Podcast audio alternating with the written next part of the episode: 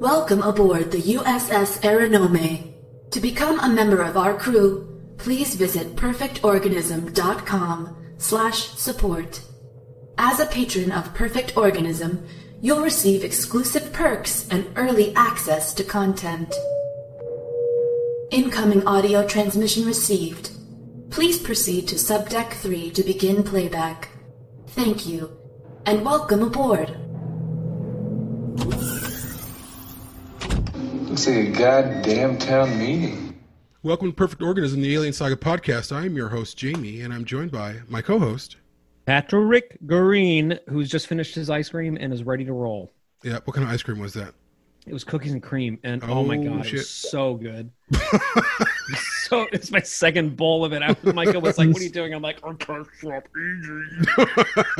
Well, and here we are tonight uh, to talk about a couple things. The main topic of discussion will be Prometheus, but before we get into that, we have a couple of guests. Number one, Chase Cupo, a patron of ours. Thanks for coming on. Gene McDonald, uh, and also a listener to the show, first time on our show, and for you as well, Chase. Thank you guys for coming on. We didn't really know. We never know how many people are going to be on these shows when we do live shows. Most of the time, it's just Patrick and I. So we're definitely honored to have you guys on. Thanks for taking the time. Hey, thanks for uh, having us, man. Appreciate it. So before we begin uh, talking about the first order of business is going to be, we want to know like what you guys think of like the Marvel acquisition and what that means for Alien. But before we get into that, I'd like to know how you guys got into Alien. Like, what was your first movie? What was that like? Who were you with? How old were you? Any, you anyone can go. Go ahead. You go first. Oh yeah, uh, yeah. So uh, the very first alien, my first experience with Alien was actually Aliens. Uh, we had it on VHS. Um, where it came from, I couldn't tell you because it was kind of just sitting in our in our VHS collection. I think it might have been my older brother's, and he left it behind when he moved out or something. But um, I probably watched the VHS of Aliens hundreds of times as a kid. Um, loved the movie, loved everything about it. Um, I think it probably appealed to me as a young kid because you know it was more action based um, film in the saga, really, with the marine with colonial marines and everything. Um, but grew up on Aliens, got a little bit older, um, and then uh, saw Alien, Alien Three, in, in that order. And I won't get into a long winded thing, but I started on the Aliens uh, film. That was my first exposure to it, and just you know could go on forever but just fell in love with the movie and the saga and the whole thing from there so that, that's how i started on on the whole uh, franchise Uh, I'm, uh, God, how old am I? I'm 23 now, uh, turning 24 soon. So it was about 10 years ago when I was in high school, around my sophomore year, that uh, I really discovered Alien. As a kid, uh, when I was younger, I saw the artwork for Alien versus Predator, and I, the design had me. But uh, my parents were like, "Nah, it's not for you, my friend." So I had to wait a good solid 10 years after that came out to see something. And the first things I saw was Predator and Predator 2. And initially, I had no interest in Alien for some reason. I'm not sure what it is about Predator that had me initially. But uh, like I said, my sophomore year in high school wasn't the greatest year. I was kind of lone wolf. I was going through some things. You know, I was a teenager. And uh, I remember sitting down to watch Alien one day. It was a Saturday. It was like a Saturday morning, alone at my house, and I watched Alien, and uh, I fell in love. Uh, the first time I saw the inside of the, the Nostromo, and when I saw the derelict, uh, just from then on, it's been a really important part of my life. And it was uh, it started at an important developmental time of my life too. So Alien is important.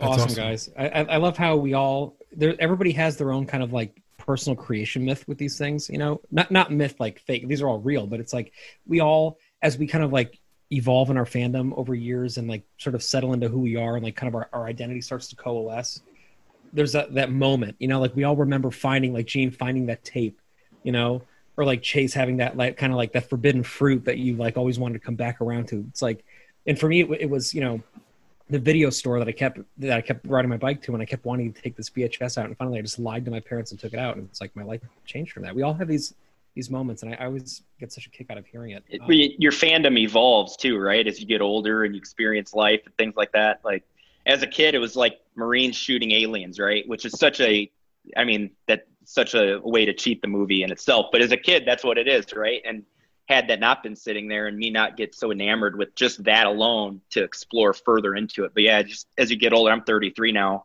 and my views on the movies change, and the order in which I love them change. And watched Prometheus to prep for this two hours ago, and I view the movie differently than I did Sorry- when I watched it a month before. that. Sorry you had to do that. Coming Nope. out swinging. But uh, I, I I remember also Patrick and I have discussed this before. Um, going to Blockbuster Video, or before there was Blockbuster, there was Erol's Video, um, which was the big huge chain for a while until Blockbuster came in and then bought Erol's out. And I remember seeing Erol's. Erol's E R O L S Erol's Video. Oh man, we Yeah. did not have those out here. Crazy. Yeah, I'm older than you. I think. Was it- did you go to get like the, the projector reel and you had to like wind it up, up. when you got home? Shut or, up. like, Yeah, yeah. There was no All sounds, Betamax. but no. like Dad, get it going! It's going. this is the, somebody playing a piano in the background. Foley, real Foley sound. I thought this was a talkie. Uh, no, but uh, but seeing the alien covers in the sci-fi section, yeah, dude. like on the top, the alien. I just remember like every time going to the movie theater or to the to the video store, like I need those movies, you know, because at that point I couldn't see all of them. I'd maybe only seen one, and they were R-rated. I was 14 and younger, you know, and I couldn't see him, but I would desperately want to see him. That was like magic going into the video store at that time. Oh god, it was so That's magical, awesome. and, and specifically for genre films, and that's something that is totally lost now because so much of my love for horror and science fiction comes from being a kid looking at this incredible artwork and like seeing paintings by Frank Frazetta on the on the shelves and wondering like what what could possibly be behind this and like and just getting it because it looked cool or it looked scary or was intriguing mm-hmm. and I feel like yeah that's that's totally a, a, a lost cause at this point. But anyway, that's neither here nor there. I do want to get back to something, um, which is what Jamie mentioned a moment ago about the acquisition of uh, the property from Dark Horse by Marvel by way of Disney, which is something we just put an episode out about. We've talked quite a bit about. People know our opinions on it, but Chase and Gene, um, we haven't heard your opinions on this yet and your thoughts. Uh, what do you guys have any? Are you comic people, or have you been Dark Horse fans? What do you What do you think? Well, here I, I'll I'll go first on this because I actually do not have comic book experience with the the franchise. Um, but on its surface, although I don't have much to add to this, I, it worries me because it's Marvel, and I know Dark Horse had more of a darker uh, aesthetic to it when it comes to the the comic books and stuff. A little bit I perused. Um, I can't really add anything of substance, but uh, the fact that it's Marvel, the news worries me. But I'm you know I don't know. Chase, what do you think? Right. Uh, I'm sort of in the same boat. I, don't know quite what to expect. Uh, I'm also not a huge fan of, the, of comics in general, especially with the franchise. As a kid, I inherited a lot of my dad's Spider-Man comics, and I liked Spider-Woman a lot too. And uh, but in terms of Alien, I haven't really had too much experience. I've only read, I think, Alien's Resistance, and then I did read that the Fire and Stone comic, and uh, I enjoyed some of them to a point. But with the Marvel acquisition, um, I just have to wait and see because comics I think are an easier way for them. It's a nice jumping in point for them probably. Instead of committing to a TV show or committing to a movie or a franchise, they can see if they can bring a uh, probably a more toned down image and, and uh, story to the pages while still uh, getting the reaction that they're looking for. So I, I'm assuming it's not going to be bad, as bad as I think. I don't think they're going to be crossing over with Iron Man and Thor, at least immediately but uh, I think this will actually be a good uh, waiting in point. And the one thing is, is that Marvel does have some damn good storytellers and uh, artists, so you know it's at least gonna be fun in a certain way. Totally. Marvel is is the it's the destination if you are trying to get into mainstream comic, you know, writing and art. I mean, that, that's if if you can land a contract with them for a book, that's like that's that's the top, you know. Yeah. So yeah, it does attract incredible talent, and we saw that already with David Finch's artwork, you know, which is already is incredibly good. I mean, I feel like there's you know I, I've been trying to kind of monitor some sort of fan community reactions since at least that episode came out a few days ago, and um and it does seem pretty mixed. It seems like there's a lot of apprehension, but it does seem, you know, Sean Sumner, our buddy, you know, was saying how like at the end of the day, it just means we're getting more comics, and that's you know, that's true too. I mean, uh, no matter what, from a business perspective, it's a good thing for the IP, I think, because it will it, it's it's giving it a home that has money and has resources and has a lot of talent and has a very deep pool behind it. So like there's that element of safety that I think is something that we shouldn't take for granted. But in terms of storytelling, et cetera, yeah, that's That's anyone's guess. I also think it's probably going to be a, a larger audience per se, just because Marvel is so much bigger. It's going to introduce Alien. I, I, I don't. I'm not saying that Alien suffers from a small audience. At the same time, it definitely doesn't have the audience that Marvel has. So Marvel's going to be able to put out an Alien comic, whatever they're going to do, and launch it into uh, a framework that Dark Horse doesn't have. Um, so it'll be interesting to see how popular it is and what stories they go with and what stories they pick up on. I mean, I think that's really right on in terms of what they release and what those stories are, and it will tell them, hey, they really like this story. Maybe this would work as a series or another movie. Um, and even just in terms of the distribution network, like by default, Marvel's is the, is the biggest because like every single comic book, you know, carrying business in the country, you know, has Marvel comics. Not all of them have Dark Horse, and so it's it's, it's just a wider footprint. Um, and I think that that's something, you know, to be thankful for. But I will definitely miss Dark Horse eh, hugely, as evidenced by my background. I, I, that's just, I mean, that's that honestly, that's something that I I'm glad we mentioned it on that episode, but it's what I've been thinking about. It, it's it's it's actually the only thing that I've been thinking about when it comes to this news over the last few days is how upset I am for Dark Horse, um, and how it's it's just such a.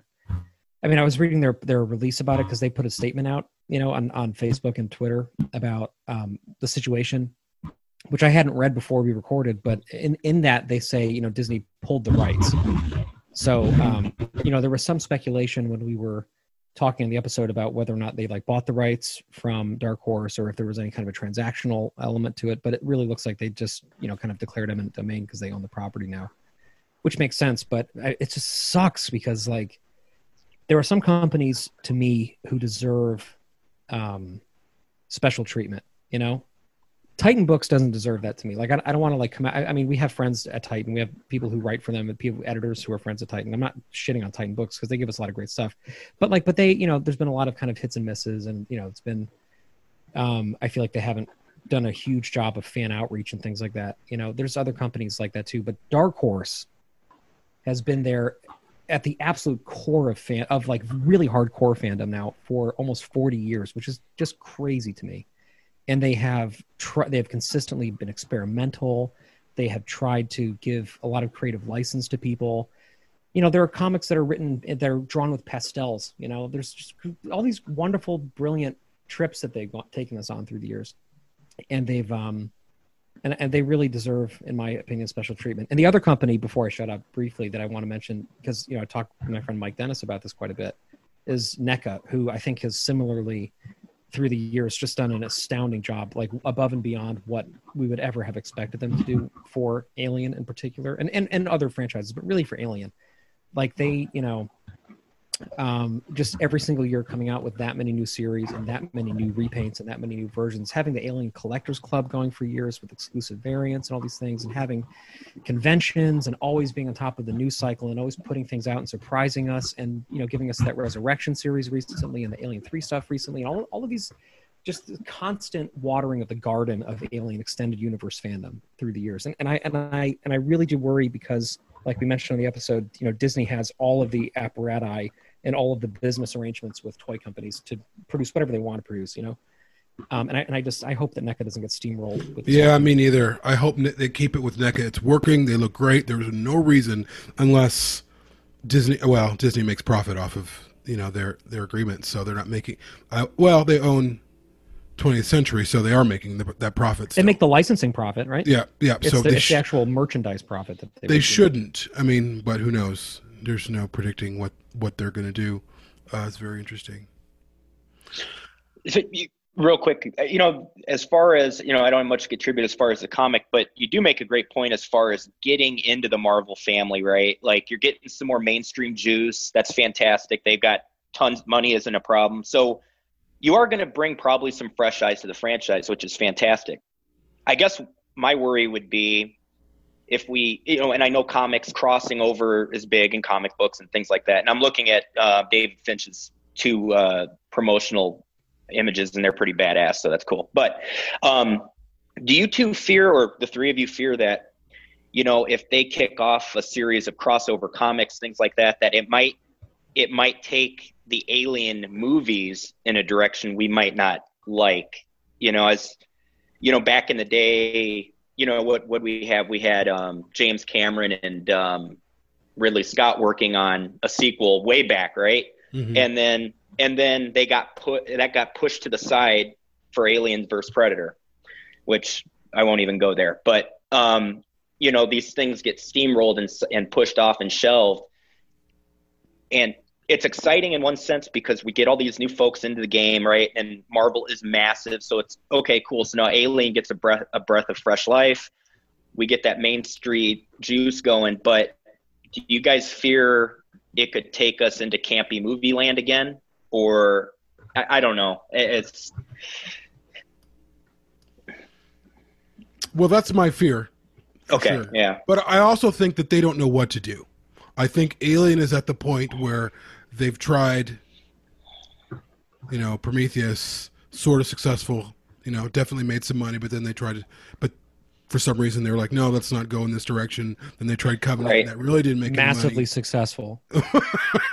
um, but then before then, you were talking Alien Resurrection, the AVP Requiem, which was a flop. Then you had Right. you know, Alien Three, which was a flop. Alien Three flopped. I mean, there's no bones about that. Yeah. It's my Right. favorite film, but it didn't make any money. I think um, they're probably all scratching their heads, thinking, "What can we do?" My suspicion is that they're going to um, circle around, circle the wagons around uh, Marines in space because it's Yeah. Tried and true. Uh, I think that's a little Right. safe. If they do it, it's it's too safe. But at the same time, I think they're damned if they do, and they're they're damned if they don't. I don't know. They're I think people are like, how do we make this successful?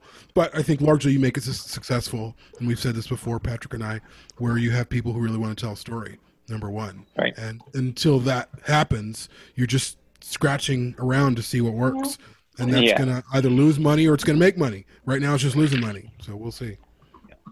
But I, I do want to say though that, and, and then I want to toss off the chase because I think you're about to say something, but just briefly that I, I think that um, Marvel is a place that is, t- I mean, it's exploding with gifted storytellers, many of whom are huge science fiction nerds, and I'm sure a ton of them love Alien as much as any of us do, or at least close to it. And I, and I feel like there's a good chance now that it's exposed to a different, you know, um, creative team or a creative department that like there could be some really great storytelling avenues opening up because of this. I mean, th- there, there are people writing at Marvel who are some of the best writers in, in the world in any genre or any media. So I think that um, you know it, it, it it's cool. I, I love the idea that there is going to be new writers' rooms now of people sitting around spitballing ideas for things, and then you know things can rise to the top within that context, and we can have some really. I mean, I hadn't even actually considered this. Gene, this is an awesome question because I think that this actually could be opening up totally unforeseen new story angles for potential like th- they this could be a group of people who could realistically crack the code on how to stop being damned if they do and damned if they don't. Because they are jamie you're right obviously like no matter what they do now half of us are going to hate it and half of us are going to love it and nobody's going to go see it right? Like that like where the franchise is right now it will be divisive. So um, i think having a kind of a clean hard reset like this could be a, a really fruitful thing and could surprise us tremendously. Chase go ahead Oh yeah, thanks. No, uh, the funny thing, I so the alien, the alien IP, that's the part that I feel like I'm not sure about. I I kind of agree to what you guys uh, mentioned that it's probably going to be uh, more Marines in space or something like that. I think it's going to be. I think they're going to lean towards an action sort of angle. I don't think they're going to be able because of the audience that they're trying to cater to, because everybody and families they're not going to lean into the horror, the dark stuff, the one person versus the unicorn kind of thing. Uh, but um, I'm thinking about it now in terms of the Predator franchise. It's kind of funny. I think that's going to be easy for them to get a hold, to get a grip on. I, I feel like we're going to definitely see another movie within the next five years. Uh, similar to how they tried to reboot it with uh, uh, the Predator. You know, they got a, a, an action comedy director to, to put a, a twist on it and uh, strip away a bit of the uh, the darkness of the uh, the science fiction, or well, like the horror science fiction. So I know I feel like Predator is going to be fine in a way. I'm not sure how I'll like it, but I think they're going to get have an easy time with Predator. Alien is the question. I just think it's going to move a little bit away from what I and others would uh, kind of associate with it.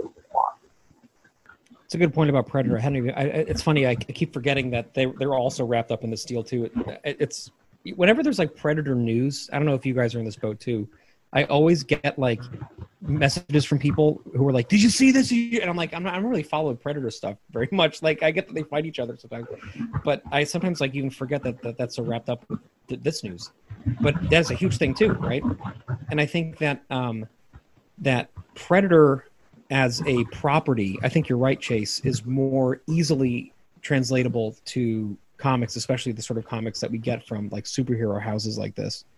In that, um, I think you know, it's good for them too. Though, like I, think that honestly, that this will be in the long run a, a beneficial thing for Predator. I, I, I do think though that with with Alien, there is there should always be an avant-garde aspect to it, even when there's Space Marines involved. I think it should always feel a little bit strange and a little bit idiosyncratic, and and that, that's something that I kind of hope isn't lost. But anyway, we can move on. I do this. think though it's going to be easier. It's going to be easier for them to make a Predator movie because all they have to do is get someone who does not making fun of it. Because that's all Shane Black did the whole time was make fun of it. Just it was one big parody. He just made fun of the he made fun of those series the entire time. So all they and I think Predator's pretty straightforward. It's just got a, a kind of built-in audience. You'll get a bunch of men going to the kick ass. You know, I mean, it's just it's easy. Alien isn't that way. I think Predator, with a comic and a movie, it's going to be they're going to be able to get a return on their investment with Predator. You know, with with Alien, the you know, again the broken record is there. What have they been doing? They've been, oh this worked before. Let's try this. Let this worked before. Let's try this again. Let's let's try this again, but a little slightly different way. And that's just that isn't working. Um, so it's going to just take some expertise. And that aside, filmmaking is an art form. Um, even even films that you know, I mean, films that are successful are still an art form. Films that are made by Michael Bay that make three hundred million dollars in two weeks are an art form, whether we think that they're art or not. He has a certain style that he goes for, and he's successful, and draws everybody into the theater. Um, so I think they have to tap into what why that works, but also why Alien worked in the in the beginning. And that's not about story beats; it's about character beats. However, we can uh, progress into Prometheus. I just want to say Michael Bay's aesthetic is that of being hit by a baseball bat in the head, and being confused about where you are. That's every time I see anything that he's done over the last twenty years, I, I'm, I feel like I have like actual vertigo or something. I'm like, what what is going on in this movie right now? But anyway, moving on. Um, continue to share your thoughts with us, people listening and watching th- to this. Um, watching to this. Uh, because this is something this is really huge news for us and i think it's it's sort of hitting us in waves what a big deal this is and so like we, we do want to continue to hear from you guys what you think how you're processing it. So keep posting building, building better worlds send us your messages come on the air for you know our next roundtable because this is something that i i personally as a huge comics person and a huge alien person am wrestling with how i actually feel. Like this is something that i'm struggling with um, and i think it would be really fun to kind of process this together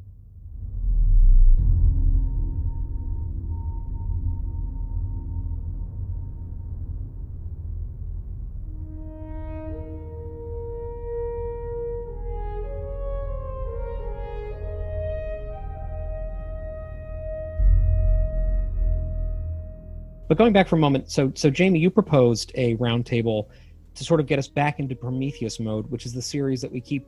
we- are still doing this series, people. Okay, this is still happening. It's just taking a long time because the world is exploding. There's so much shit going on all the time. We can never concentrate on anything. Sure, And sure. So, but we are getting back to Prometheus right now tonight with our awesome panel of Gene and Chase slash people at home listening who can type into into Facebook as you're watching this. yeah, if you guys have really any questions or whatever, us, whoever's watching, let us know.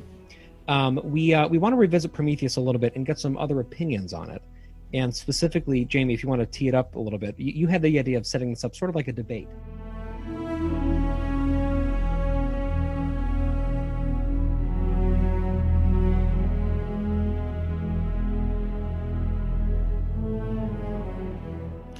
Yeah, well, it's a divisive film. People know where we stand on it, um, but I th- also think people understand that where we stand on it, you and I, Patrick, is complicated. It's not just this. Well, I don't think for you it's complicated. You just hate it. it's true. Do not, I do not hate it. yes, he hates it. I do Uh, hate some aspects. but I felt don't like the whole thing. I don't know. Uh, fandom. This is the, div- the the prequels are divisive. You guys know this. You guys are.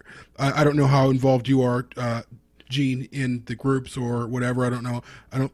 I think Uh, am I friends with you, Chase? I don't know, but I don't know how involved with the groups you are. But it, when there's mention of the prequels, all of a sudden, uh, I mean, it's it, people are more friendly than they used to be. But before it was like the death knell.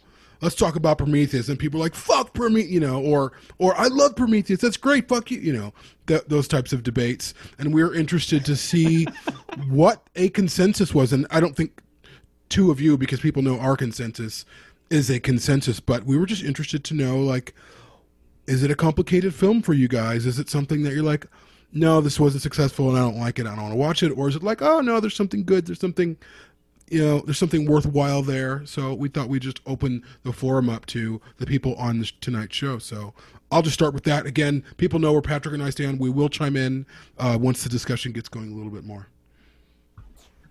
All right, I'll go first. I get to be the party crasher because I absolutely love Prometheus. I love Prometheus. It goes Alien and then Prometheus for me. Oh, Whoa! Well, Chase, it was Coming out great having you on the Chase show. Pupo. Thanks for coming on the show. We'll see. Oh, yeah, uh, yeah, five. Goddamn. oh man, yeah, I'm gonna go take a call. yeah, no, that's fair. No, no, no. That's fine. No, that's good. Go That's ahead. great, though. That's great. We want we want a discussion. We want a lively discussion. It's a cool movie. I'm I'm not shitting on every aspect of it. Right. It's um. I think well, there's so I do actually think it's like good and solid, but I'm also part of the crowd where. So I mistaken my years earlier. I'm. Uh, it was longer ago than I thought. Time is fleeting. And It was 2011 when I was a sophomore in high school, not 2014. I think that's when I graduated. But um. Oh my god! Uh, wow. But um, uh, so it was in 2011, and that was it was really I was that was really in the midst of when Prometheus was getting really gearing up. So once I watched the Alien movie, and I was look I was interested, really interested, and I loved them, and I was looking up more. That's when I found that Prometheus was coming. So right when I got into the franchise, I got swept up into that boat, and I think that's part of it. But I mean, amidst with all the problems with certain execution on uh, the surface level, and then I think uh, in terms of some decisions story wise, even you know regarding all that, I'm uh, I just I really respect what Ridley Scott did. I think uh, that the big grand uh, uh, sort of masterpiece, sort of a kind of thing he tried to fit into the alien universe and do something a little different. It worked. You did. Jim, uh, how, how do you feel about it? Yeah, so you know what? Um, this is another one where my feelings on it have kind of evolved with time. So when it when it first came out, I was ravenous for anything Alien because at that point I'd watched the first three a million times and Resurrection sparingly. Um, but but I was just like, oh, here we go, right? And then you know, of course, they tried to make a big deal and say, well, it's not really connected to Alien, but obviously we all knew that was a bunch of bull, right? Um, so I mean, I went to the theater and I walked out and I was like, you know, the, you know, you have the uh, the trilobite and the uh, the engineer, and they birth this like thing that looks eerily close to a xenomorph, and you're just like, okay, where is this going, right? Um, I like Prometheus a lot. I like the big ideas. I like the, I like the big, you know, where did we come from? Why did they? Why? Okay, we're created. Why did they want to destroy us? I liked I liked the long journey that that movie wanted to take us on. Like I was down, I was down to, to take that journey. The problem is Covenant is then here comes Covenant. And you almost have to talk about Covenant if you talk about Prometheus because Prometheus leaves these things unanswered and you know it gives leaves more questions than answers, obviously. But then Covenant hits and David made the xenomorphs and spoiler alert, David engineered this, the uh, the xenomorphs, and it kind of just like gift wraps everything up into a quick like here you go thing, and it was half half baked. Um, and then I enjoyed Prometheus, and I, I think it's a great movie on its own. But then we get Covenant, and it almost diminishes Prometheus because it doesn't take some of those things to the finish line. And so as a movie and a, as a, on its own, I love it. But as it pertains to the entire universe, I almost feel like it almost got watered down, and where it could have went, it, didn't really get to go there. It didn't really get to take us there for whatever reason. I just don't think Ridley Scott was able to go all the way with that due to interference or whatever. I mean, again, I know this is Prometheus, but you know, the xenomorph at the end of Covenant almost felt like a hey, we got to throw this in. You know, it just I thought it was a good start to something that didn't get to be seen through to the end. So again, I don't know, long convoluted answer, but I, I think I think it w- had a great idea.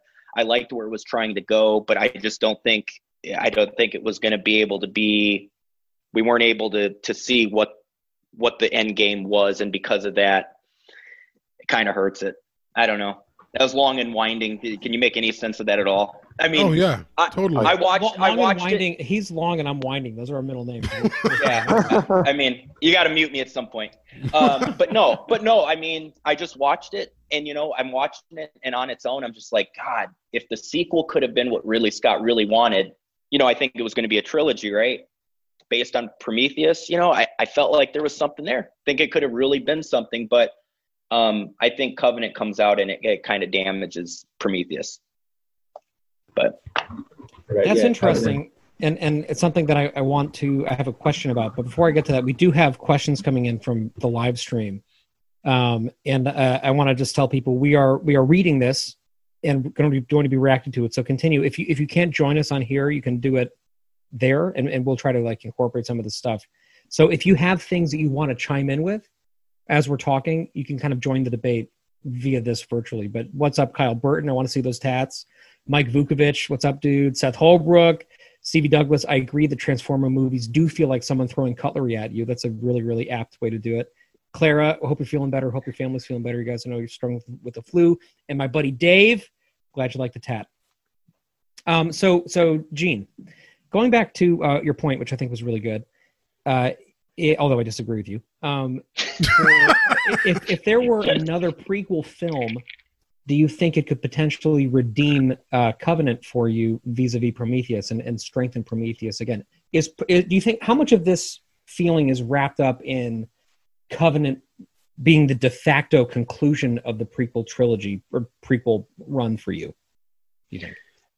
Um, well, you know, I mean, the ending of Pr- Prometheus, it's intriguing, right? Because Elizabeth, you know, again, I don't know. I'm not sure, you know, her reasoning I felt was like kind of hokey, but, you know, she wants to go find where the engineers live, okay? And how we got to that point is a whole nother thing. But, um, you know, I just felt like Covenant kind of, it kind of condensed that whole thing that could have been a whole second act, a fantastic second act too um, Shaw's dead. David found found them and destroyed every one of them. And I felt like it just kind of so. To answer your question, can the third movie redeem it? Um, I I don't know. I kind of feel like that shit. I kind of feel like that cake is baked already. Like I I I I, don't think you can. I think you've kind of severed that at this point. And now it's like you know. I, I, I don't know if, if he'll he'll make that third, but at this point now it's just how do you connect Covenant to the beginning of Alien, right? Which was the original idea. Um, I do not, for me, in my opinion, I think just because of how this the sequence of events and how they how they kind of gave gave you so many answers in Covenant, um, I, I don't think it could. I really don't think it could. I think I think Prometheus just lives on, in my opinion, as a what started out as a, a promising start to a trilogy and now it's kind of a jumbled mess of a first of three films. You know i don't know. I, it's a good question but i just don't i don't know how it would because you can't you can't really circle back at this point um, and re-answer some of the questions that were answered in covenant. Um, so i don't know. I don't think so. It's funny because in my my head canon about Covenant, which everybody knows I love, is that it's not the end of it, and it's actually not pre- presenting as many answers as it appears to be. Um, and there's a part of me that's a little bit apprehensive, honestly, that if another prequel movie were made, it would turn out that Covenant was sort of two dimensionally answering a lot of things. In my head, knowing the personnel that were behind Covenant, knowing the people who wrote it and made it, it seems to me like they like they were kind of setting us up for another layer of mystery to come. I don't think that a third tre- prequel film would be kind of a Rogue One eliding into the beginning of New Hope moment. Which I mean, to be Mhm. fair, like that's one of my one of my favorite moments in any Star Wars movie Yeah, when, those, right. when they link up, right? But again, like I was Right. saying earlier with comic books, right? Like Alien is not supposed to be neat and tidy like that, and I agree with Sure. what you're saying, James. I, I I think that it's supposed to be mysterious and supposed to be strange, right? So like so that's why I feel like if it turns out that the trajectory of these three films was really linear like that and was really just bang bang boom point A to point C, then I would be disappointed too, and I would probably like Covenant a little bit less, to be honest uh, with you, and maybe Mhm. I would like Prometheus a little bit more in that in that case. But I hear what you're saying, and uh, Right. it's hard to say, you know. Yeah, and real quick, I and my, that wouldn't be my hope. I, I guess I just what I'm I'm looking at the movies now and what they present, and I feel like that that's what they're teeing up at this point. Like, but no, I I would certainly not like to be anywhere near, you know, the beginning of the first film. But yeah, It's interesting. I, I hearing Chase hear you talk about your love, and you're at a point in your life when you saw Prometheus, where you were the age that I was when I was seeing the Alien films, um, and it made a profound effect on upon me. You know, I saw Alien. I was a little bit younger when than you were when I saw Aliens. I think I was about ten or twelve. Um, but and then when Alien Three was coming into the theaters, I was around your age. Um, so I, it makes sense to me that you Prometheus would have this profound effect upon you for sure. And I think, as always, these conversations between Patrick and guests, uh, or Patrick and I, they aren't cut and dry. They are. They're not like, oh, I hate it or I don't. It's it's it's tough because there are elements of Prometheus that I absolutely adore. I think those engineers are the scariest movie monster I've seen um, in a long, long time. They're terrifying. When he's coming after Shaw in that ship at the end, that's fucking terrifying. Um, and you just see him marching through that little capsule that she's in, and and of course they're not saying anything. Sort of like the alien, where the alien's quiet, and the alien, of course, doesn't talk. It's this animal, and it's clear that the engineers are these high functioning godlike creatures, but it's also not talking. It's not doing anything. It's just marching towards her. So it takes on a little bit of that alien quality, and it's terrifying. And I think that idea of the engineer and the lore and their ship, and it was beautiful. And I would love to have seen more of that in Covenant. I would love to have seen more of that aesthetic. And all of that aesthetic was dropped in Covenant. All of the richness, the beauty that you see in Prometheus, Prometheus is parallel to only Alien, in my opinion. It is absolutely gorgeous. Um, and for that reason, I could watch it again. Um, and I, think that there's a lot in there. I think uh, by the time we do get to Covenant, I miss Shaw when they go into that derelict again for the third time.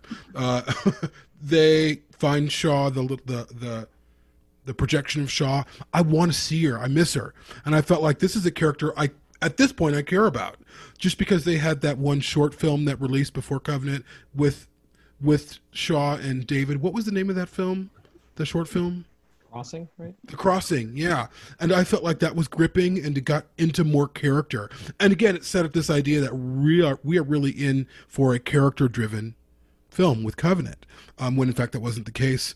But in retrospect, I think almost by accident, I end up wanting to know more about Prometheus by the time we reach Covenant, even though I think Covenant's a better film in terms of writing. Um, but there there are so many worthy things. Uh, even the creation of David himself, I think David is wholly interesting for sure. You don't know he doesn't have the type of you just don't know where he's coming from in terms of what his directives are. With Ash and Alien, you knew his directives were coming from Weyland-Yutani. He was there to protect that creature. He was there essentially to bring it back or to make sure it gets back somehow. With David, you don't really know like maybe maybe Vickers told him to do something you're not really sure. Maybe Way, um, Charles Wayland is it Charles? I can never or Peter. Is it Peter? I can never remember. It's Peter. Yeah. Peter, okay. uh, but you don't know if he's acting fully on Peter's orders or if there's a malfunction going on there, and so that's that's fascinating to me. Um, it's it's it's a whole world, it's a whole discussion into itself where David is coming from, and I think Prome- we have Prometheus to thank for that. You know, this okay. So then I get into the the part of the conversation that we've had ten thousand times, which was really the lack of really interesting characters in. I think by the time you meet Shaw in The Crossing, I'm interested in her. I want to know who that woman is. I'm interested in her journey. By the time we see her silhouette um, in that that uh the the chair the you know to whatever she's doing in that chair i'm like what happened to her that's a question i do want answered but they didn't and they left it behind which to your point gene i think it was it's kind of like too late i don't know if they can redeem it i don't know if it it is redeemable but there there are so many great things about prometheus for me it just dies when characters open their mouths um, and I don't know how you can save that. I just don't know. I don't know if there's any saving. I think I do think probably with Prometheus, the ideas are what fuels that film. It's a film about ideas. It's not a film about character. And as much as I hate to say that, as not that I hate to say that, but that's not why I go to alien films. That's just the truth of Prometheus. It's an ideas film. It's not a character film, and we got to live with it. And you either like it, or you have a complicated relationship with it, or you don't. Right. Uh, no, I agree. It's unfortunate that uh, it's just so. I always say uh, what was what you're kind to saying here. The big ideas, a lot of the stuff going on behind some of the subtext of what it seems like they were trying to get at, some of the questions that have been. That was like the focus. And you, I want that in a film, like that, like art. I, I want that kind of stuff. I want to think. But um, even though I can stand it more than you know you do, and uh, maybe even more than Gene and others, uh, there, it is a problem. It feels like the basic idea, like the basic execution of like simple character stuff that fell to the background. And um, that's when uh, a couple months after Prometheus, when I finally started to acknowledge some flaws, uh, that's when I was I uh, I was hopping on the train. There was a lot of discussion uh, how different of a filmmaker Ridley Scott is now. How he's uh, been a legend for so long, deservedly so. Uh, but it seems like he might be at a point where uh, some of the character work and some of the things that just kind of came naturally to the stories he was directing and creating when he was younger, he doesn't seem to be there. He seems to have a different mindset. He seems to be different than us. So uh, I do think we need to suffer for that. And I think Gene is also right. There was a lot, a lot of potential for whatever the trilogy for like the six movies that Ridley Scott kept talking about initially. Uh, it, Prometheus was a, a great I, idea to start a trilogy, but uh, due to decisions with Covenant, uh, I think any true potential to have like a great, three trilogy thing, uh, it's not going to work out. I don't see any actual way that engineers come back. Uh, the only thing I've been imagining for an Alien Covenant sequel is something where what Ridley Scott kind of talked about, where David goes to Origae-6, he starts the colony, he, he creates this this he, he builds the colony on his line. He's like the leader of it, and then uh, it, it could it could he's still doing experiments. He has this hive or something that that people find out about, and that's when all the horror and the hell breaks loose. But I don't think there's ever going to be anything close to the potential uh, that was teased with them. And it sucked in a way. Uh, that's the kind of that's since I started since Prometheus was important to me when it was when I first got into Alien. That's the kind of stuff I want from the franchise. So uh, it's it's an interesting trail. I just I don't think we're ever going to see the that third that. Me too, and and honestly, I, I think we're maybe. I mean, I, I maybe we're better for it. You know, like maybe at this point, we have these two interesting, very different, very divergent prequel films that set up lore that is sort of just going to float around out there, and then you know we can kind of return back to the other more canonically, you know, understandable stuff. Um, and and these can be two very different, very interesting experiments. It's something that I, I, I have a question that I want to pose to all of you. Um, and before I do, I just want to say, I, to me, like the first 20 minutes and the last 20 minutes of Prometheus are golden. Like those are seven, eight, seven and a half, seven out of 10 for me film moments. I think I, I love the way Prometheus begins and I love the way Prometheus ends. And I, I detest, I, I actually hate everything between those two points, which is really hard for me because I think that the beginning and the end are exquisite filmmaking. I mean, amazing alien filmmaking. And then just the whole entire stretch of this long movie in the middle, I am completely tuned out. Even and I'm fighting myself the whole time watching these characters do these ridiculous things and watching these these stupid events happen and, and wondering why people are motivated to do the things that they're doing and feeling totally drawn out of it.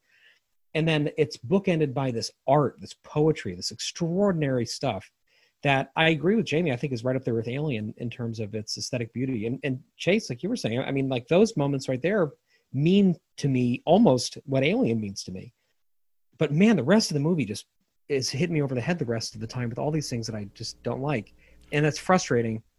And I think there are a lot of reasons for that that we will explore throughout this series. And you know, we're going to be looking at different versions of the script. We're going to be looking at different creative decisions that were made. We're going to be talking to people involved with the production in various capacities and trying to get at the heart of kind of what what some of those decisions were that made the film uneven.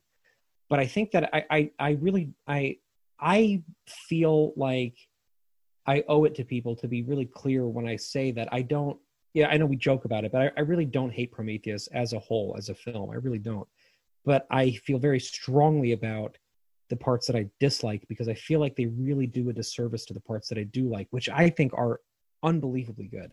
Which is um, funny because now you're tapping into exactly my opinions on Covenant. There's so much of it that I love, but what I don't like ends up negatively impacting um, what I do.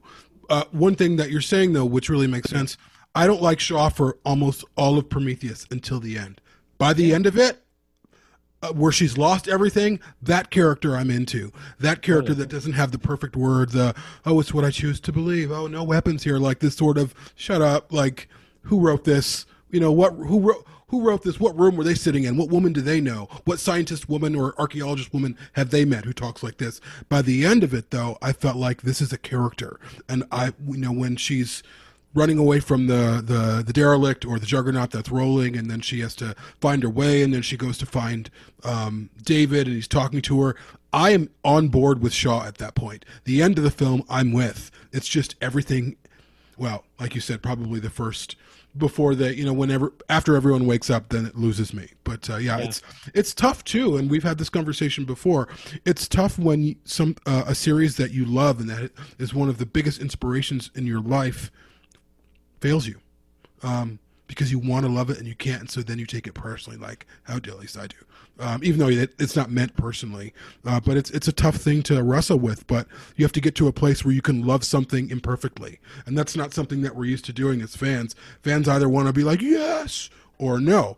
But another interesting parallel to Prometheus versus Covenant is, and I'm not trying to make this a Star Wars conversation, but then you have like the Force Awakens versus the the Last Jedi, and you have. Yeah, Jamie, you're bringing this up every episode Shut up. we have so Shut far. the last three months of both shows.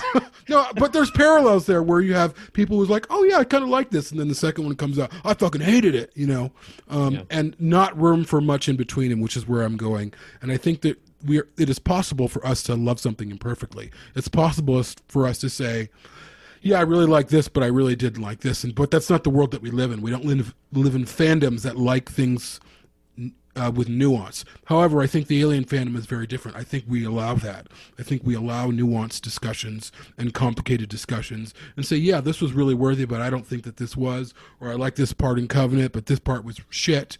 Um, because most of the time in fandoms, it's either do or die. Like you're not a real fan, or real fans love everything. Um, but we don't live that way. We don't. Our fandom isn't made up of people who experience these films that way, and I think it's a really great thing that we can have these conversations right now. And I do feel like we moved on a little bit from that gatekeeping mentality as a fan. But I do think though that three or four years ago, um, I'm not naming names. I'm not naming names.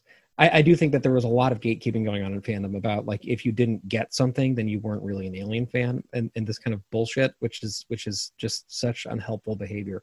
And and it's something that like i think it's, it's important for us to always be keeping tabs on ourselves just because we have this little platform here to make sure that we're not accidentally doing that to people because um, if you love something then that's then that's valid you know and if you dislike something that's also valid. Um gene you're going to say something.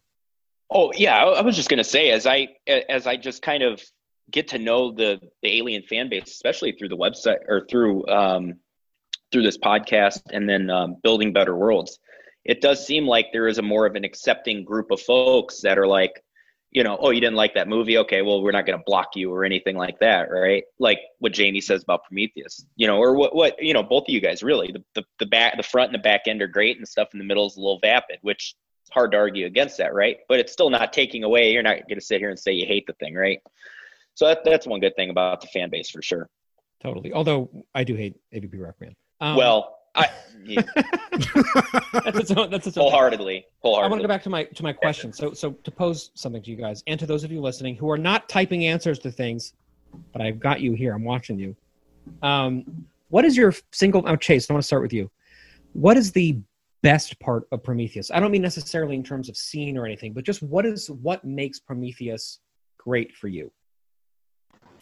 The best part is actually, at first it was initially hard to put it on, but I think I've gotten to the point where uh, my favorite part is uh, Jason. And it's mainly the idea. Uh, you, you touched on it before, I touched on it in personal conversations and stuff. Uh, he wasn't quite, I don't know, I don't know if he was up to the potential that I feel like I saw, but in terms of David, he was, it's become almost like a, not a trope in a bad way, I shouldn't use the word, but I feel like it's I could say become almost a trope for every time an alien movie, novel comic, you're going to get something with an android, which is an important part of the franchise. Part of the franchise. And, you know, that's where a lot of the interesting ideas come from. Uh, but I think David was uh, set up interestingly there.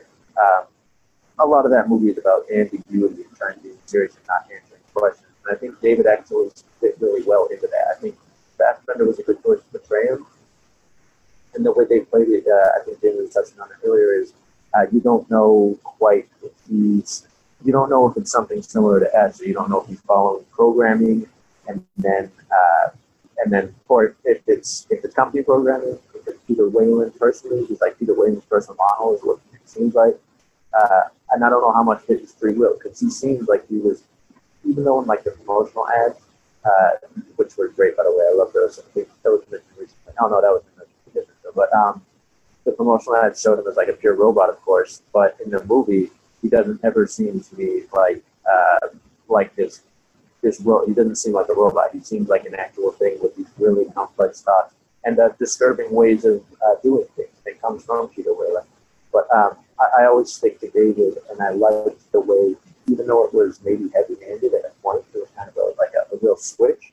But how he started out being maybe I don't trust the guy, I don't know his deal, and then it becomes very clear that he is he's nefarious basically. He's doing these things that feel bad about it. He's interested and he wants to do what he's doing. And uh, and then also it was also lost in the sauce a little bit, but what they were doing with like family and father, daughter, and son. Uh, David was the more interesting play on that than like Vickers in that in that weird situation hiding him on the ship. But uh, uh, I also I always go back to something that someone said. It was in a forum. I think it was sci-fi. Uh, when I, was- I got into that forum, I was like PrometheusMovie.com, uh, and that was where I got a lot of my uh, my conversations with aliens for a while. And someone said once, I don't remember who it was, uh, that he was like the, the origin story for the devil. They're painting Peter Weyland or the humans as like some god, and David is like infiltrated in the god. So David is seems really complex to me, and uh, and that's why that's one of the things. That's why I wish Covenant was more than Paradise Lost, because uh, that was the interesting thing of what Shaw was looking for. Our creators, really big film facing her day.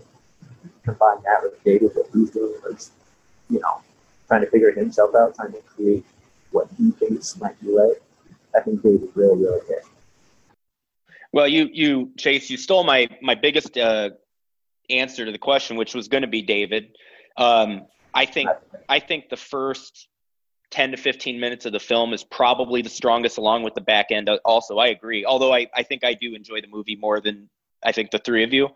Um, I do agree there are some vapid moments. Okay, Chase, you're with me, but there are some vapid moments in between, and the character building lacks. But um, I, I gotta I gotta say, David, also and piggyback on you there.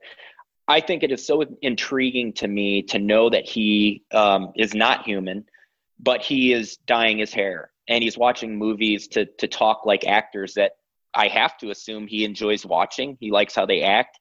Um, just seeing an android emote, um, I thought that was awesome, and and seeing how how he interacts with the humans on the ship and how he obviously does he have an agenda? Does he not? And again i'm not going to sit here and, and totally replicate what you just said but it, but i love that part of the movie. I love watching him evolve as a character trying to figure out what his motive is. Does he have an ulterior motive?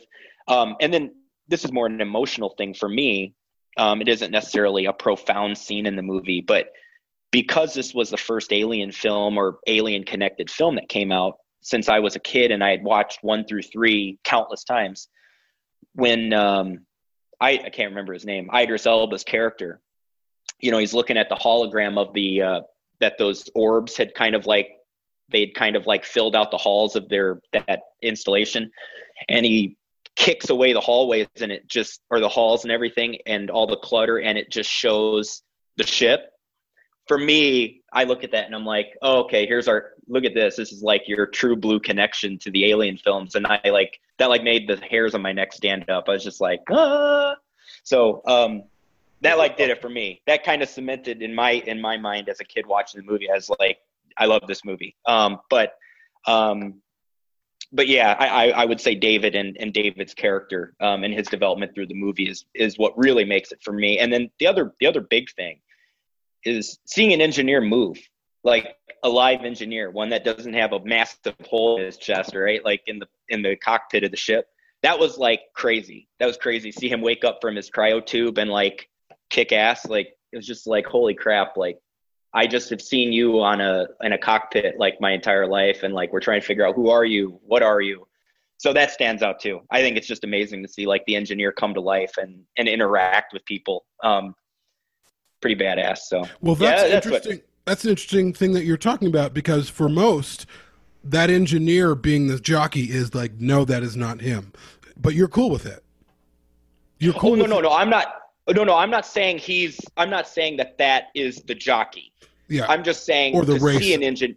Got it. Yeah, just the race. Just see Got them it. interact and yeah, okay. yeah. No, I, I don't I don't connect that to the alien film, but just seeing them, it's just like wow. So yeah, yeah. But that, but but but but I think what Jamie was getting at was that the a lot of the the the hubbub, the furor around this was that people wanted their elephantine, you know, uh, jockey that they kind of envisioned, and that you know, there's this sort of continuing debate about what's sacred, you know, and, and what's sacrilegious. And a lot of people, it's it's funny because in the in the first film, you know, the jockey is such a, t- a tiny part of, of it. I mean, it, it's it's you know a matter of seconds on screen, but it's so incredibly memorable that it it lodges itself in people's conceptions of what Alien represents, right? And and outside of that, it's only been revisited in a couple of other formats. It's in the Dark Horse comics, famously for one, but uh, by and large, like the jockey, I think I think part of what struck a nerve with people with revisiting the jockey vis-a-vis the engineers is that I think the only people who really have gone years and years and decades obsessing over where this jockey came from are like the really intense alien fans, right? It's it's those of us who like never got out. I mean, the the first time they walk into the derelict and they go into that chamber and they see him, it's my favorite moment in a movie ever. Like that's you know those of us who grew up obsessing over this stuff grew up obsessing over what was the actual story there. How long had he been sitting there? Why was he partially fossilized? What was going on? And so I think like the when you upset the cart a little bit, you play with fire. And and this is why I think you know Jamie. We just had that great episode with our our buddy uh, Mr. Herman the other day, talking about um, the Star Wars franchise in addition to the you know alien situation, and um, you know he he was mentioning how he hates the Last Jedi, just hates it like really really hardcore, more than Attack of the Clones, more than anything. As a Star Wars movie, he thinks it's just sacrilegious, and I, and I and I I 100% understand that even though I love that movie, if I didn't love that movie, if I if I if instead of looking at a lot of the ways that it plays fast and loose with canon as the way I see it, which is sort of like you have to kind of upset the sacred cows a little bit to get deeper truths out of them. If you look at it like it's uh, it's it's actually desecrating something, then it hurts a lot. And I think for a lot of people, the engineers being this big answer to this question that never was supposed to be really answered felt like a desecration to them. I think what I'm hearing from Jamie on Eugene is that um, the fact that you appreciate that shows that for you it wasn't necessarily a desecration of that. Is that correct? Uh, so yeah, I was trying to connect the dots on what you were saying there. So you're you're you're saying seeing a living, breathing engineer almost bastardizes the the aura of where did it come from in a sense is that I, th- I think Kind for- of- I'm not. I'm not saying for me, but I think uh, for some people that's something that I know gets brought up. that's funny because my I had a discussion like uh, about this with my mon- one other buddy who's watched the films. Um, not as big a fan as I am, but but we can sit and discuss them.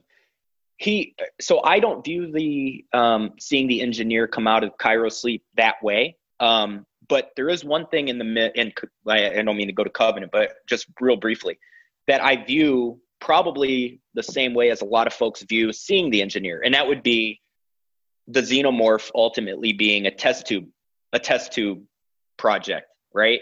Like i didn't like the answer of and again i don't want to stay on this because i know this isn't what we're talking about but i didn't like those answers being so forthright like here's where the xenomorph came from david was tooling around in a lab i feel the same way you're talking about the space jockey with that instance but for some reason and I, I don't know uh, why maybe my perception of the space jockey or whatever is I just view it differently.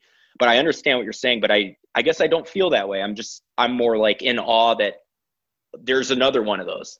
And there he is moving and breathing and so I'm totally with you because it's like it this is like sacrilegious to see one living and I can I can totally I can totally vibe with that but I guess I don't I don't go there with that. It's interesting when when we get answers to things that we don't necessarily want answered. If those answers aren't in line with our imagination, sometimes they can be really upsetting. You know. Well- Disappointment. Yeah, and I I also I disassociate. I love the engineers. I love them. I think that they're amazing. But I also don't associate what's in the chair in Alien as an engineer. I think it's something completely different. It's probably something more akin to uh, what's that puppet show that was on Sci-Fi years ago, where it was almost strapped. It was built into the chair, or Dark Crystal. no, no. uh, but I, I, but I love the engineers as what they are. I think that they're wholly unique, and I haven't seen anything like them before.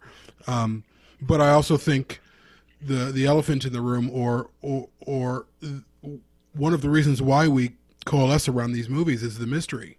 And when you start peeling back the mystery, what's the point? What's the point when you start answering these questions? Yes, maybe like I the engineer scene in Alien is a very short scene, but it stays with us. It stayed with us all of our lives because what the fuck is that thing? You know, really, that's what we're all thinking. What is that thing in that chair? Prometheus really didn't answer that question. I don't ever want that question answered, ever, ever, ever. Um, and there's a lot of questions that I don't want answered. I don't want to. I don't want to know, like, I don't care where the alien came from. I care what they want to do with it. I care what the company wants to do with it. That's a question I I have, um, and so I think maybe again it's convoluted because there, uh, like you were saying, Gene and Chase. There's a lot of gr- there's so much interest. There's so much going on in those films that's so interesting, um, but be careful about answering questions that that no one's asking. And I think this is when Hollywood steps in and they start demystifying everything. Um, you know, uh, again, um, Solo is one of those other movies where it's like, oh, how did he get that last name? Well, we're going to tell you. Oh, why is he called Chewie? Well, we're going to tell you. No one was asking those questions. Um, and I, think it's a danger, and, and you know when people are struggling to tell a story because they want to go back and answer questions no one was asking. That's not how you write a story. You have to answer. You have to ask better questions. That's what makes science fiction good. And I think Prometheus on his face asks a lot of really interesting questions. Who are those engineers? What the fuck were they doing? I don't know. I still don't know. I think that that it's a little terrifying. I mean, there's some speculation by the end of Prometheus from Janek, which is um, Idris Elba's character. Uh, like, is this a military installation? I don't know how he came up with that assessment. It doesn't mean it's true just because he believed that. Um, we don't really know what the engineers were doing. And then even by Covenant, we don't know what that race was. I guess they were maybe engineers. They sort of look like them. They didn't look like them at all at the same time. I don't know what that was. It was very incongruous in terms of this aesthetic. Maybe it's just a space aesthetic. Maybe that was just their space equipment. And then that's the planet they live on, so they don't dress that way. I don't know, but even their architecture in Covenant didn't look like the same architecture. They didn't look as tall. They didn't look as white. Nothing. There was nothing. They're just very thinly connected. Um, but I, I, I think, like, there's the question that was posed. Like, I think that you could answer, even though we're talking about Prometheus, I don't think that you can, re- not so much redeem it but I don't think that you can save it. Much like the Last Jedi for people ruined the Force Awakens. I don't know if the people who who love Covenant but don't like Prometheus feel like you can save Prometheus with the third film.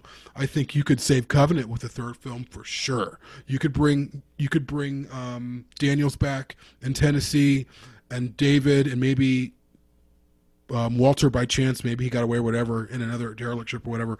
Um, you could really make it a fucking amazing and unique third film for sure. But I think Prometheus will always remain its own thing, um, for better or for worse. I want to take a second before we get back uh, to the conversation to check in with our live audience who has been uh, committing some stuff here. Um, Stevie Douglas says, I liked Covenant. I have a love hate relationship with Prometheus.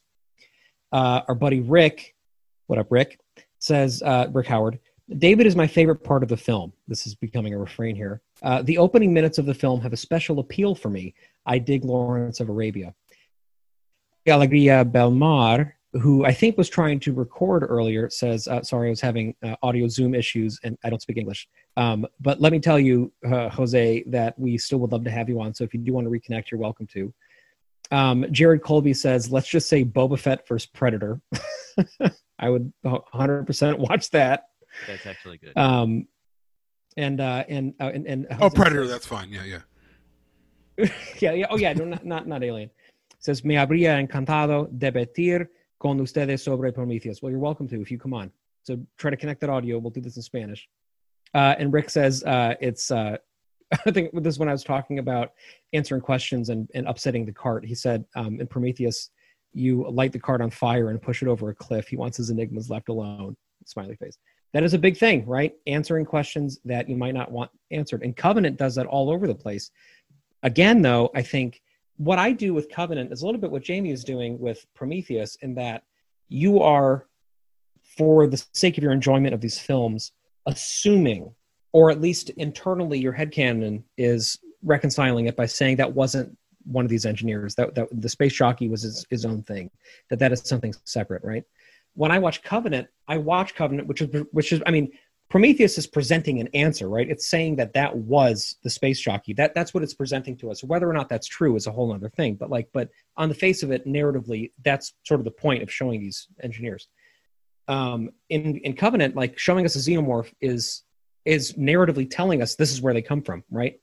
But for my enjoyment of Covenant, which is one of my absolute favorite sci-fi movies, I choose to believe that there's more to it than that, and that this is sort of a big fake out, and that that actually is not the same species or that this is some sort some sort of an experiment that changes drastically and, and you know takes over biological processes etc and i also think though that um, the covenant engineers that we see are very deliberately very different looking from the engineers we see in prometheus and from the space jockey. And i think it's hinting at this whole extended hierarchy of different races of these engineer type species and that there are castes and things like that. And like but again if we get another movie that ties up all these buttons and it ends up that one of these engineers that we've been watching this whole time actually is the space jockey. And you know we see why this ship crashed and all these and it's you know then that would that would be that would be terrible. And, and i think that that would actually almost almost ruin covenant for me uh, which sucks. Like because i'm i'm i'm kind of banking on this idea that covenant is presenting more mystery to us than than maybe it is you know?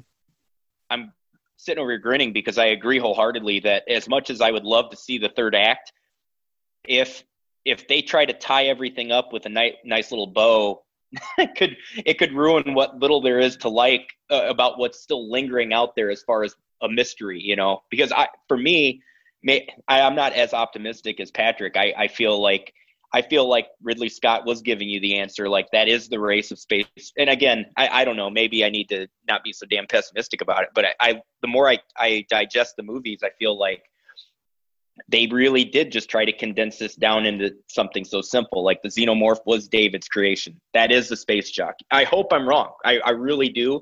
And if we get a third movie hopefully hopefully they still leave some of that out there for your imagination. But i feel like if we got a third film to tie this up my gut tells me that's probably where they would go just based on the, the trajectory of prometheus to covenant and then to but i i hope to to God, I'm wrong. Although keeping it part of my part of my optimism come, and then I'm going to shut up because I want Chase to be able to talk because he's reconnected again. Part of my optimism comes from knowing that originally there were many more movies planned for this. So, so this was something that was supposed to be evolving over the course of many more films. And so maybe it is the case that Covenant was trying to compress a lot of movies into one thing. In some ways, it feels like that a little bit, right? This is something we've talked about. But I, I, I personally, I choose to believe that um, the Prometheus joke there, that uh, that there is more to it than we realize, and that the people who are writing these movies are, are really. I, I mean, I, I, like Michael Green alone. I think is is an absolute genius, and I don't think that he would let something like that happen. I, I have trust in him. But I don't think that this was Michael Green's story that he wrote originally. I think he came in much like everyone else and rewrote it, did another draft.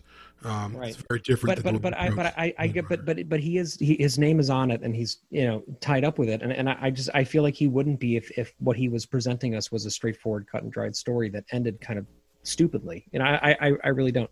But again, we choose to believe in the things we choose to believe to help us navigate our anxieties about these films that we love so much, and uh, that's a, a big a big evolving thing for me as an Alien fan, growing up with this landscape of crazily divergent films that are all over the place in terms of tone and in terms of quality and in terms of story and, and just this constant bombardment of like whoa what is this shit? What is this shit? And then like do i actually like that? Oh i guess i do love that. Or like oh man that movie's worse than i remember. Like resurrection is an example for me where it's just gotten worse as time has gone on. Whereas when i was a kid i was so nostalgic about it i just loved it you know and blah blah blah blah blah chase. I, I do find it um, talking about compressing movies and compressing ideas in covenant uh, for a long time i've said this a lot to my friend um, uh, i feel like it's four movies i feel like it's uh, there's a prometheus sequel in there somewhere under swept under the rug uh, there's like an alien sort of remake. Uh, there's a, a new a sci-fi sort of action movie, and then there's also uh, something like even different than Prometheus that Ridley Scott wanted in there. So I do feel like they were mashing a lot because he knew and the studio knew that you know they they may or may not do something after, and they wanted something that they were trying to get something that would just be a crowd pleaser and it would be an easy profit and uh, would wrap stuff up stuff up whether or not they do anything else. And then the other thing I was thinking with Prometheus, in the way uh, Gene was kind of pointing out, how uh, it's gotten smaller so far. So I like I keep saying big ideas and big stuff. There is some interesting things going on, but it's funny. Um, I'm not afraid. I wasn't afraid of those answers to questions that we weren't asking. You know, taking away mystery. I understand it, but I'm I uh, I'm not afraid of like the question being answered. But the problem is, it's it's almost always like recontextualized in a weird way. So it feels like Ridley Scott took some of the big interesting things that were behind Alien, and not purposely, not to des- to destroy anything, but he used uh, the pre his, the movie that he initially made, and he contextualized it like within Prometheus, and it makes everything. Bef- it, makes it feel smaller. Like I still love Alien more; it's still an amazing movie, but the way uh, it's just there was he could have done it differently with uh, the engineers. And one simple thing I think is the timeline. I feel like they could have. I know you can't go too far back because we're like traveling to distant planets and they have they have spaceships with gravity and all that. Like you can't go too far back. But um, uh, isn't Prometheus something like uh, like Covenant takes place in twenty one oh four? that's only like 15 years or something before Alien, right? And Prometheus is like 2093. So it's just such a short time, and there's so much they could have done.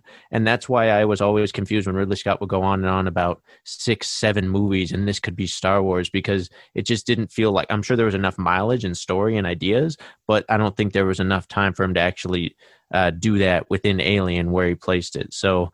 I think um, it's just he context. I think he he context recontextualized Alien uh, on purpose, but he inadvertently inadvertently kind of uh, undermined it, and um, he built the foundation of Prometheus on it, and it minimized what what had come before. And then once they went to Covenant and they changed it to more of a, a classic aliens, you know, sort of story, uh, they once again they shut themselves off on both sides to where it's going a certain direction. Like Gene said, there's you know even though I was talking about how I would want like a, the colony story with David leading it, and he has these experiments going on, and that's where like the body horror and the and the cosmic horror, cosmic horror comes from. But I feel like you're right. It's just it it, it went on a certain trajectory uh, right after Prometheus like was released, and uh, there was no coming back from it. Yeah, that's that sums it up really well. Uh, yeah, I don't. Uh, I don't know if I have anything to say that. I think that you're absolutely right. Um, to an earlier point in terms of the discussion of maybe the one of the answers that we got in terms of maybe you're right, Gene, maybe or Patrick, whoever said this, in terms of maybe what is in that chair was supposed to be uh, an engineer. Maybe that's cut and dry is what it is. At the same time, I could see a story or another film where maybe the engineers would come after uh, David in in Covenant, whatever world he, and you see some type of whatever version of their species that they grew in that chair, that is made to pilot those ships and does not leave that chair.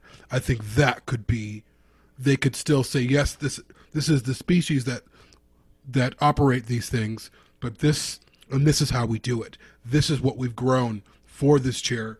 That's why it's this big. That's why he didn't really look when the when the engineer in Prometheus gets in the chair. It's kind of odd looking. He doesn't almost look like he fits. Like he he had to get in that ship and go after um, or and take off to go after Earth or wherever he was going to go. There there is some room there to, to maybe think they didn't have an engineer or they didn't have a yeah uh, um, a space jockey at that point.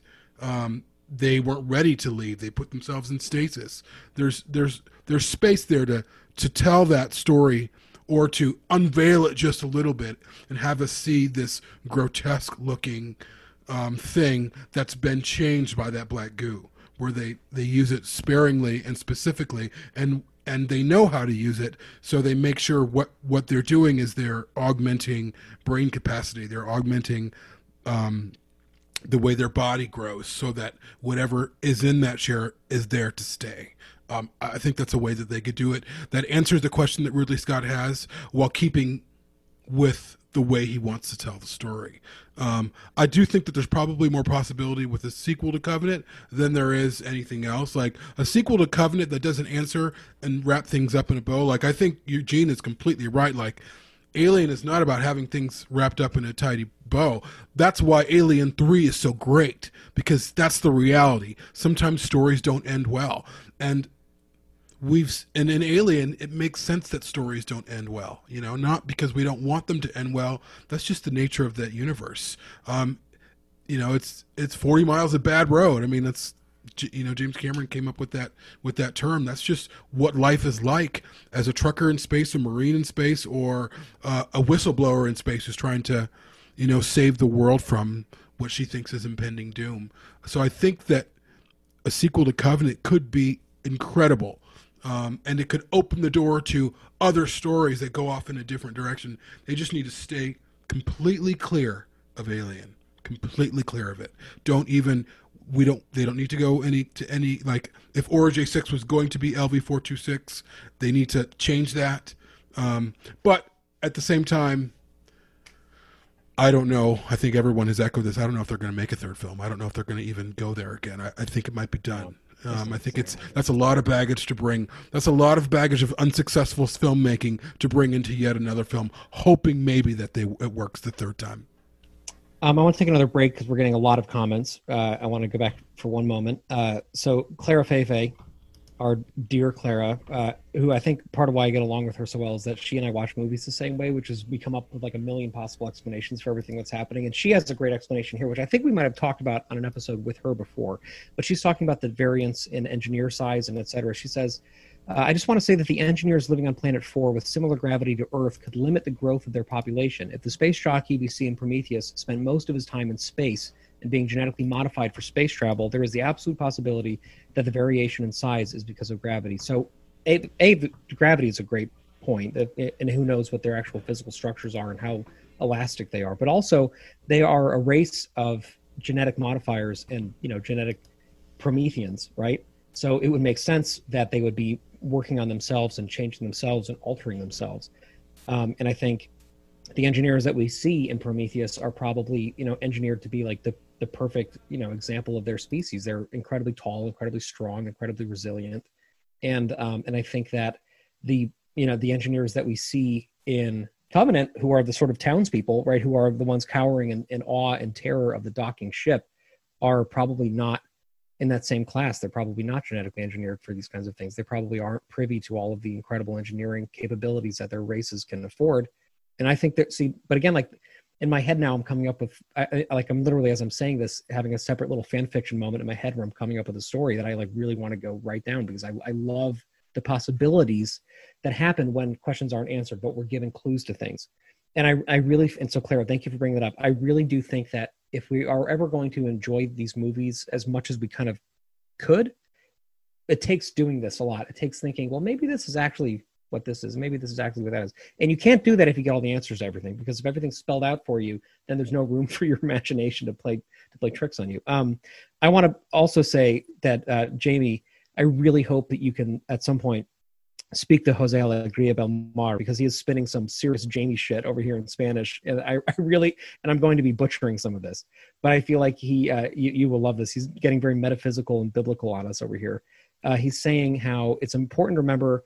Hang on, let, let me go through his comments here. He says, um, in Prometheus, it's easy to assume that like the map is an invitation, and that's you know Shaw even says that, but it's actually a trick being played on humanity, and there's this darkness at the core of this whole thing, and that to him, Weyland represents basically an antichrist figure. Um, and I think, uh, and he says there's the mythological association with uh, Prometheus and Satan, and he says um, uh, Prometheus etymologically stands for the one who thinks before, which uh, is synonymous with clever, and in the Bible, uh, Satan is clever, is referred to as clever. Um, and I think yeah. So so Jose, if you if you actually Jose, I know you're trying to connect. If you could type some of this up and send it into a, maybe in an email to us, um, I would love to read more of what you're saying. I think it actually sounds really fascinating, and I think that that's an angle we haven't really talked about. That's up Clara's much. alley too. Clara loves that shit. Yeah, yeah. So please, so Jose, uh, type some of this up so we can talk, you know, at length, and, and that way I won't be butchering your Spanish too, which which is is I'm sure much more eloquent than what I'm saying here. Um, but that's that's that's you're totally, you know, vibrating on our wavelength here. What's interesting, what I love about what this conversation that we've been having tonight so far is it's making me rethink Prometheus again. Um, and it's a movie that I've I've had to rethink, not because I force myself to love anything, and I don't. If I don't like, if I, will start a series or a show or a movie or whatever, and if I don't like it, it's off. I tried to watch that new Penny Dreadful City of Angels, and it was dreadful, and I stopped it. Um, and so the first one's good though. Oh, the first one's amazing. The old Penny Dreadful's fucking. This, this new series, great. this new series looks like they filmed it on the back lot, like know, for like ten dollars. It's like season um, two of uh, of uh, Terror. It's just yeah, a complete yeah. drop. Yeah. yeah. Oh, I need to watch season one again. Um, mm. But what I I love that we can have these discussions, and it makes me want to watch Prometheus again, um, and see in it and continue to gather things from it that I haven't before because I'm seeing things in a new light. Now, I don't tend to struggle this much with movies. Like, again, I like movies or I don't. Like, I don't, I don't, I don't like to do a lot of work. I, I, I don't, I don't mean that in a sort of a dumb way. Like, I don't like to do a lot. Like, I don't, I, I'm a thinking person, obviously. I, I like to think about things and explore them and peel them apart. Um, but if I feel like it's work to like, oh, discover this and discover that, and oftentimes I don't have to do that as much because a character is doing that for me. The character is exploring that for me. And so, in light of any real character in Prometheus, I have to do that work. I have to discover, well, what's going on? What might be the implications of this or that or this or that? And I've, this is new territory for me because I don't do this with movies. But it's great that I can because really I don't know when we're going to get a movie announcement. I would imagine we probably will get one within a year or two um, once they figure out what they want to do and they've heard some reaction or whatever. But uh, I, I'm just I'm grateful that we can have these discussions and have them be civil, and also we can leave them and I can be like, I need to watch this movie again, a movie that I typically don't like to watch. Yeah, I want to watch Prometheus after this, and I'm going to leave the sound on people. I'm gonna leave this. We should watch it together, Patrick. Even for the middle. We should watch it together. Oh, we should get drunk. And oh yeah, yeah, totally. And record that as a shit show episode. it's not a shit show. It's a it's a really interesting movie, but uh, that's no, it wouldn't be a shit show, show episode. It would just Maybe. be a regular episode. We'll see. No, one. we'll see how drunk we get. um, I think eventually we should probably wrap this up pretty soon. We've been going on for about an hour and a half. Um, but uh, yeah, is there anything else you guys want to add? Any other new insights? No, you know what? I, actually, Jamie, I was going to ask you this because I, I know you feel there's a lack of character development, and really, it isn't a character-driven movie, which, which I agree with you. does it take you out of the movie? Is it that bad in your Yes. opinion? Yep. Oh, it, oh, it does. When I feel like I'm smarter than the characters, I'm done. And, Okay. uh, All right. Uh, and and I, I, but it, it only happens like I don't feel like I feel like I can. I like Vickers a lot. She feels like she, she keeps a lot of her own self inside, interior. She's not this like vomit. Like when she talks, it just isn't stupidity. She's very quiet, so I, I can get into her a little bit more. Um, David's the same way. You don't know where David's coming from. He's also an android too. So I'm more invested in him. And those two characters are my favorite characters. Again, by the end of Prometheus, I do enjoy um, Shaw a little bit more because she's lost everything. So now she's a little bit more interesting. You know, now that she's had some hardships, she's lost her boyfriend, she's lost everything. Um, but yeah, right out of the movie, right out of it, and it happens in Covenant too. There's some things that happen towards the middle, two thirds way in. I'm like, checked out. If I'm smarter than the, the, if I am smarter than the, than the characters, then you got a problem. Yeah, but, but, but, but characters make stupid choices. I think you know. I, I, I think That's true. the With- difference between those two yes. movies, though, I would say, is uh, to me, Prometheus is anti-character. Covenant is not character-driven. To me, I, I think that the things holding Prometheus down for me. Covenant the tries to be character driven. Maybe, but more than Prometheus does, I think. Yeah. But I, I Tries think- too and, hard. And, it and it fails in some ways in that totally. I, I think that, but again, like the David is Covenant for me. Like I, I am in love with the trajectory of that character. I think it's so fascinating, and and he's also, you know, I, I, I if if we'd gotten back around to that little section earlier, I would have been like the ninth person in a row to say David is, is the best part of Prometheus because to me that character is icon. Is actually iconic. I think that is. I agree. I would agree. character. I think Yes. Fassbender is incredibly well cast. I think he does such fascinating work. I think it's written unlike any other android I've ever seen. I think it takes the Pinocchio mythology in an interesting direction. I think it talks a lot in his quest to be more like us. It makes us look at ourselves and wonder why is he doing these things that are actually detestable, and in Covenant become horrifying because he's in in this in the search of becoming more human, right? Just like Roy Batty in the quest to to gain life commits actual atrocities, right? Like like it, I love how we get Ridley Scott directing a, a synthetic character and doing really interesting things there. Like that to me is Prometheus's greatest gift to to any of us. Um, and and and, I, and part of why I love Covenant so much is because I think it ramps up everything even more so with his character, and it brings it into this place of real darkness and real uh, existential dread that I, I think is wonderful and terrifying and it just it's part of what I just fucking eat that shit up. I love that about Covenant so much. While I wholly admit that the char- the other characters are almost almost you know not even worth paying attention to in Covenant other than advancing the story. And I think in Prometheus the characters actually drag the story down a lot. I, I- feel like the characters in Prometheus when I watch it are what are making me constantly pulled out of the film and wondering like oh my god and literally fast forwarding through chapters of it. Um, and that is something that I would like to get to another point. So, like Jamie, when you mentioned being how much you are obsessed with Vickers, like that's you know your favorite. I didn't say I was obsessed film. with her. What Well, the fuck? You think the best you've ever heard? That makes me think maybe I'm missing when you're like wearing your Vickers T-shirt and saying like this is perfect character. No, I, I I'm looking I for, and, and this is this is why this is why hashtag bring Vickers back. This is why I was asking Gene and, and Chase and and Jose and Clara and everybody like and Rick um, and Steve. You, uh, thank you everybody again for tuning in and, and and being a part of this thing. What what's your favorite part about Prometheus? Is because I, as an Alien fan, specifically feel like it's my duty to to learn what people love about something that I don't get and try to see if I do get it, having known them and listened to them about it. So like, the, and, and I know Jam- Jamie and I, we, we kind of talk about this a lot. We have somewhat different philosophies with this stuff. But to me, this Prometheus series is an attempt to come to terms with something that I very strongly dislike and to see things in it worth liking because I would much rather work through my dislike of something than be mired down by it because I am not happy about Prometheus. I honestly am not happy about it. Covenant, I fucking adore. Prometheus, I have been upset about to some degree for eight years of my life now, which is stupid, right? It's just stupid.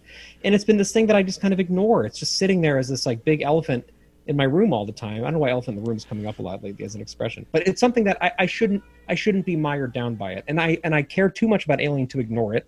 I don't want to pretend it doesn't exist.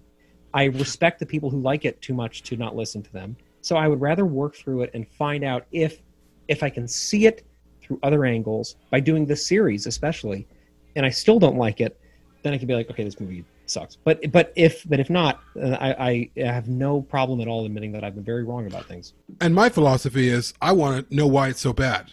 I want to know why so much of it is so bad. Let's explore that because I'm I'm okay with me not liking it as a whole. Like even though I, again I found very worthy things that keep me coming back to it. I want to I want to like let's break that down. And sometimes um, for some people they can't. Like you, Patrick. Like you're it's a struggle for you. But I think a, a light bulb moment for me um, as we discussed. You know, you have the original trilogy and then you know alien resurrection is sort of out there on its own so i don't really i won't bring that into it but you have this original Your favorite trilogy yeah um saw it seven times in the theater actually it's true You fucking Um, you had a did. fanzine about it. Don't- don't- don't i did i did shit. I um know. but so you there's a big jump here that i think people who say who love the prequels or and then um as opposed to people who love the ot and they can't get into the prequels. The jump is you have the first three films that were completely driven by character completely you're in you're with ripley the whole time you're you you're you're fighting alongside her it's tough you're through the mire you're losing hicks and newt just like she did. And so then the leap is oh we don't have any of those characters for you this time all we have are ideas. And that for people is such a big ask huge ask to to go through that type of paradigm shift and i think that's a lot of the the um difficulty in fandom with these movies is people are like, well, what is in here for me? Oh, sure, it's good looking, but what am I believing in? I mean, people have heard that from me over and over. There's no one for me to believe in. Who do I believe in? Um, and that's still a struggle I have with both of those films, except for maybe with Covenant. I really loved Faris for a long time. I felt like her performance really was the beginning of the of of Covenant. I thought it was fantastic, and there are some other characters that I really enjoy as well. Um, but then it, it loses me. But I also think Walter's wholly interesting and David's interesting. Um, but I, I just think as we continue to talk about these movies, we should not just we as you, Patrick and I, or Gene or Chase or whoever, but as a fandom, understand the fundamental differences between these films. Where you have a film that was about films that were about character and films that are about ideas. And most of the time, unless you're talking about 2001, ideas don't carry a film. Ideas don't. I, you know, I, I you know, I, I think of a film like um, Tarsem's The Cell with Jennifer Lopez. Now the story was garbage, but the ideas, the art going on, the style is amazing, which is why I've watched it over and over. Most people can't do that. They they're like that movie's shit. Yeah, it looks pretty, but I can't watch it. Those characters are terrible. I, I completely understand that. So I think it's just important um, when the people who dig into Covenant or Prometheus and find all of these amazing things about it, all whether it's religious iconography or things that point back to to other civilizations that that's not how most people enjoy films. Most people get through films through character. Um, and that's okay. But and we can have that conversation but But that's also why these films have cult fandoms that have, that have built up. Totally, and, and totally. and, that- and that's why. And, and I did say that when Covenant came out, when I, the first time I ever came on the show, I was like, I feel like this is a movie that will have a cult fandom. i don't think to it. that's true but I, but it is true, dude. There, there, are, there are so many. Look, the, the Facebook, Facebook is lighting up right now. People are fucking writing in. I'm getting buzzing. I'm getting a God damn. pigeon. just through the because you love something doesn't mean There's it's going to get a cult following and the same goes for me there's films that well there's things that i love that i know people aren't going to like But I do think that I, I, I do think there's a cult fandom. But that's, i that's, think this is, Per- we'll- covenant's we'll going to fare better than series. prometheus for When sure we get to our Covenant series, we will investigate that. oh yeah we have a lot of people who worked on that movie that we know personally that can Yeah, come on the show They're going to Yeah. come on this fucking show. We're going to talk yes to they are in Spanish. we're going to Listen, annihilate it we have to we have to shut up because it's getting late. But I but I do I do think that one thing that you're saying, which I can't ignore, is is you know making this this um, connection to Tarsem. Like so, you know he's in a he's an auteur, right? Like what you're getting with him is a movie that is a, a one-off piece of art. Right? it's style over substance yeah what you're well it's well it's his it's his style and the substance of his style is the Yes. substance of the film right yeah yeah um, Ridley Scott, when he made Alien, was not an auteur. Ridley Scott, when he made Prometheus, was. Ridley Scott, when he made Alien, was an up and coming commercial director who had done one feature film and was proving himself in a major studio and trying to make something that would work as like a Hollywood vehicle. Ridley Scott, when he made Prometheus, could have done fucking whatever he wanted to do, and people would have signed off on it because he's Ridley Scott and he's a genius and he's proven himself. And that, I think, leads to, at least in my opinion, to a lot of the creative decisions that were so interesting and so divergent and so non-traditional with Prometheus and with Covenant. I think what we see is somebody who is allowed to realize their vision more uh, personally and more subjectively than perhaps they should from a commercial viability standpoint but if you are if you are vibrating on that frequency and if you get it it's a very powerful thing. And that's why i think you see very passionate small groups of fans cluster around some of these movies. Anyway for another time chase gene first off thank you both for being patrons seriously of this of this endeavor. Like you guys are like i don't know why but you give us money every month and it is an extraordinary honor and we don't go a day without thinking about that. Yes, and thank you without so much. thinking about how much we need to honor that commitment that you guys have made in these shows. And for those of you listening many of the people who are typing comments are also patrons. You guys are absolutely amazing and we are bowled over with um, how how lucky we are. So thank you both of you so much for that. Thank you for coming on thank you for being so eloquent and having such interesting things to say and thank you for personally for getting me excited about watching prometheus again and not muting it because um, i'm going to do that Hey, and real quick, let me just say I know I said this before we were recording, but I want to say it now that we are. I value what you guys do greatly. And uh, it was awesome during, especially the lockdown here, stumbling upon the podcast, falling in love with it. You guys rock. Um, I plan to up what I give you guys on Patreon. I, I extremely value what you guys do. I love it. And the fact that I've talked for an hour and 45 minutes with three other people about an alien film is amazing. So you guys rock, and I really appreciate what you do, and I love the content, and you guys are killing it. So, and thanks for Thank having you. me on, Thank you so Thank you. much. Thank you so much. That's awesome. Thanks for coming. and on. enjoy and enjoy my neck of the woods when you come and visit. oh, I will. uh, I will. Jamie. I'll probably be there in a month or so. Actually. I'll be there, man. All right. masha wada wakatak Mishawaka. That's actually where um, Mishawaka is where waka waka Adam Driver is from. True story. And Dean Norris from Breaking Bad, he went to Clay High School in South Bend. Yes, Wow. Yep. Wow. I ran ran into him at a bar one night after a Notre Dame game. Got a photo with him too. So Whoa. needless- Crazy. Crazy. Oh. Well, I think that that's a wrap. Thanks everyone for watching. Um, this is going to be available via our regular Podbean, A- Apple iTunes, wherever you can find podcasts. We'll have that on there. So thanks everyone, and we will talk to you soon. Thank you guys for having me on. This was great. Thanks, Jace. Thank you so Thank much. you, Chase. thanks so much dude. All right, guys. Bye.